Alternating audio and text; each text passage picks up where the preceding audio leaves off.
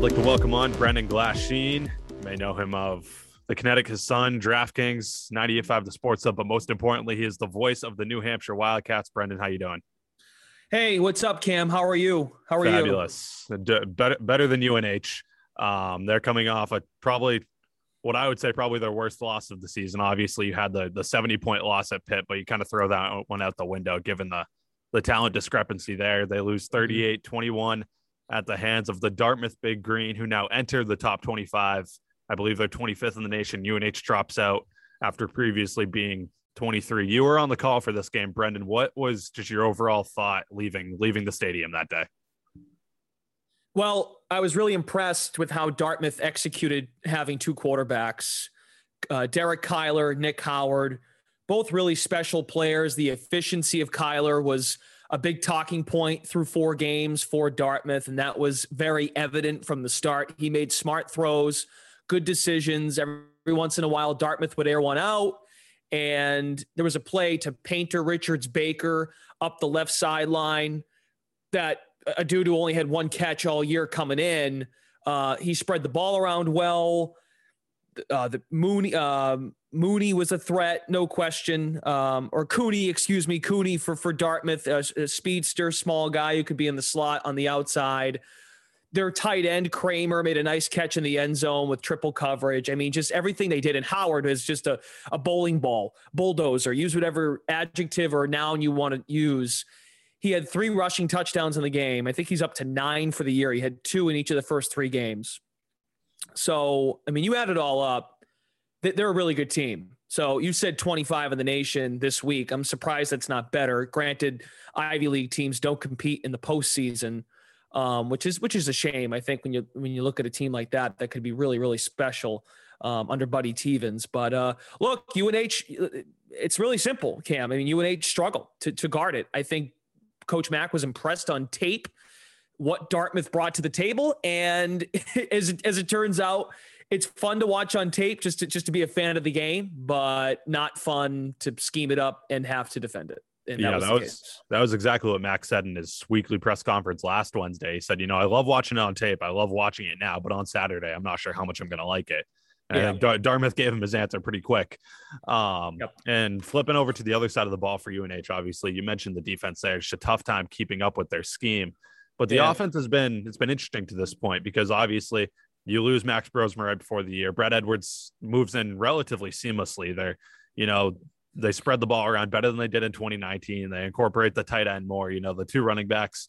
It seems like the offense kind of firing on all cylinders. And then of course, Pitt was Pitt. We'll toss that one out the window again. And then James Madison, once again, the offense doesn't really show up. And this week it was kind of in between. You hit on a few home run plays, but they still kind of are struggling finishing those long sustained drives like we saw earlier on in the year. So what, what was your what was your takeaway on the on the UNH offense? Yeah, I mean, I think you hit the nail on the head, right? Dartmouth comes down and scores to go up seven nothing. You get all the way to the one. I like the call going for it. You got to score points, give this offense some life, give them some reason to believe that uh, things are going well. Uh, make no mistake, and, and Coach Mack has said this, and I know you're aware of this, Cam. But anytime in UNH's history under Coach Mack, really, so that means UNH history, period. If a starting quarterback goes down, the next guy has been ready to go. And uh, Bret Edwards, let's remind ourselves too that Edwards won the job going into 2019, right? So um, Bret played well. I think the interception was not great. I, am sure it's a throw he would like to have back. He makes he usually makes pretty good decisions. That's something Mack has been on constantly. Bret makes good decisions. You mentioned the JMU game. It felt the offense had a little something from the second half that could carry over into the game this past Saturday after, of course, the bye. And it still felt like they had trouble trying to figure out who the go-to receiver would be. I thought Sean Coyne was was not used as often as I thought he would be at the beginning of the game. Certainly, he catches the trick play double pass uh, for the third New Hampshire touchdown. Um, Lepkowski is his go-to guy. Kyle Lepkowski is his go-to guy. It feels like Coyne still led the way in targets. I thought it was interesting that Carlos Washington got more looks in the passing game than he did in the James Madison game, but only three targets for Brian Espinette. Nick Lorden is still trying to find his rhythm, especially in the red zone. And look, I'm burying the lead here on who has been special for them. It's Dylan Laube. And look, I think we've found out that they've got to get Laube going even on these on shorter plays. The home run plays are certainly great, right? Two long runs to the house, 75 yards, and then another one for 50 plus. So um offensively, my takeaway is that they've got something there. They've got the pieces. I just think they're trying to figure out how who, who's who's the go-to guy. I think it's Lepkowski over the middle. He's been outstanding, but it just feels while we say in one breath it's great to spread the ball around, um, they've got to figure out how to get guys involved and make more of an impact from the jump and not put it on the defense out of the shoot in these games. Like, can the offense set a little bit of tone? Now, I know they went down seven nothing, so the defense lost. Uh, you know, the defense got them behind early, but when you've got fourth and one, they, they've got to execute there. It's just that simple. Yeah, Lepkowski is a guy I've really enjoyed watching as well. I during the game, I was I thought about this. The last Kyle Lepkowski is having the best season by UNH tight end since I believe it was 2015. Um, I forget who it was that year. He had 400, 500 yards on the year. Was it Justin Malone Woods? I don't think it was. I think it was before, him. before him. Yeah, yeah, and Malone Woods, he you know wasn't really featured in the offense much in 2019. I think he missed some time due to the team suspension, if I'm remembering correctly. Okay. Um, but yeah, Lepkowski. More of a blocker also too, right? So yeah, exactly. So Lepkowski is having one of the best tight end seasons the Wildcats have seen in you know the last sure. half decade or so. Mm-hmm. Um, and you look ahead, this the remaining schedule. Obviously, the CAA is one of the toughest con- conferences in the FCS. You have JMU, we've already faced um, Rhode Island, Villanova, Delaware. Luckily for UNH, though, Villanova and Delaware are not on their remaining schedule. So URI is the only remaining currently ranked team that they'll play. Yep. And so, I guess, what is your view on the outlook of this team? Obviously, sure. three and three now, still two and one in the conference. I said this this past week. If there is one silver lining to a three game losing streak, it's only having one of them be in conference. Right. Um, so what right. is your outlook on this team? You know, playoff chances, uh, the whole kit caboodle. What do you think yeah. about this team moving forward? Yeah, I think so. Mac mentioned this too last week.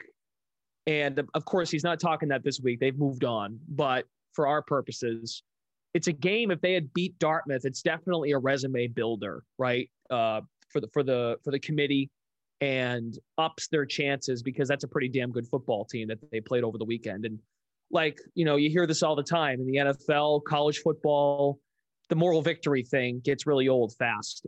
And I think we learned that after James Madison. Even even so, the Dartmouth game, you lose by 17.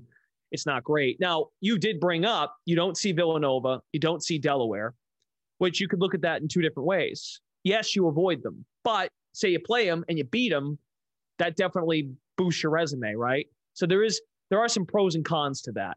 Um, but the, the bottom line too is three of their last five are on the road. So that's something they have proven they can do. They went to Stony Brook and won. Um, they went to Lafayette and won. Now, granted, Lafayette is not a CAA team, but if they can carry any magic on the road and continue to execute well on the road, if Edwards makes good decisions, and defensively, let's let's also be fair too to the defense, right? They just got Eichmann back. They got Pop Bush back.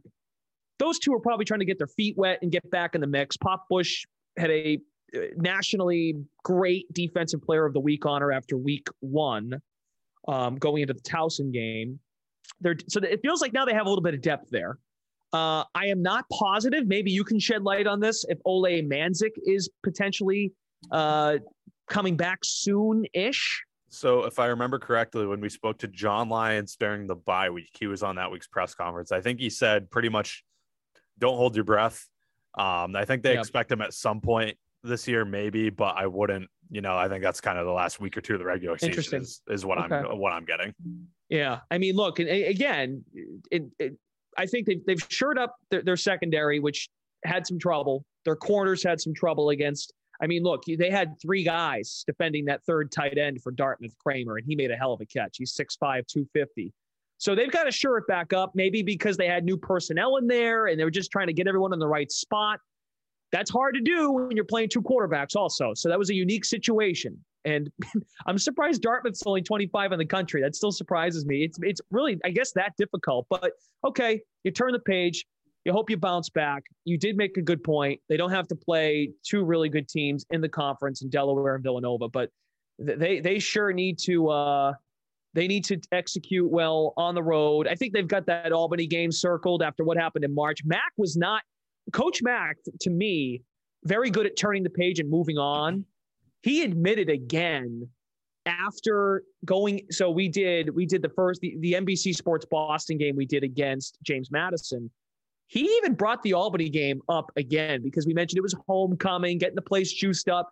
That loss to Albany is still kind of bugging him. And of course, that's a homecoming for him. He's from Saratoga Springs.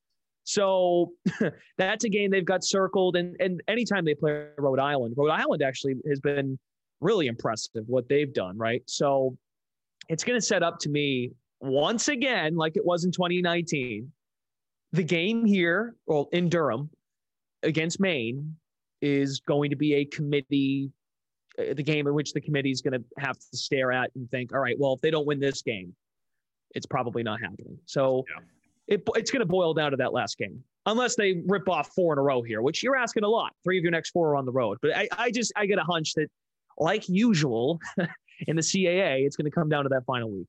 Yes. Yeah, I definitely agree. Like we said, the Wildcats, they need to shore up those road victories through their last five away from Durham. And that's going to do it for us this week. Thank you, Brendan, for joining us on this week's hey, episode.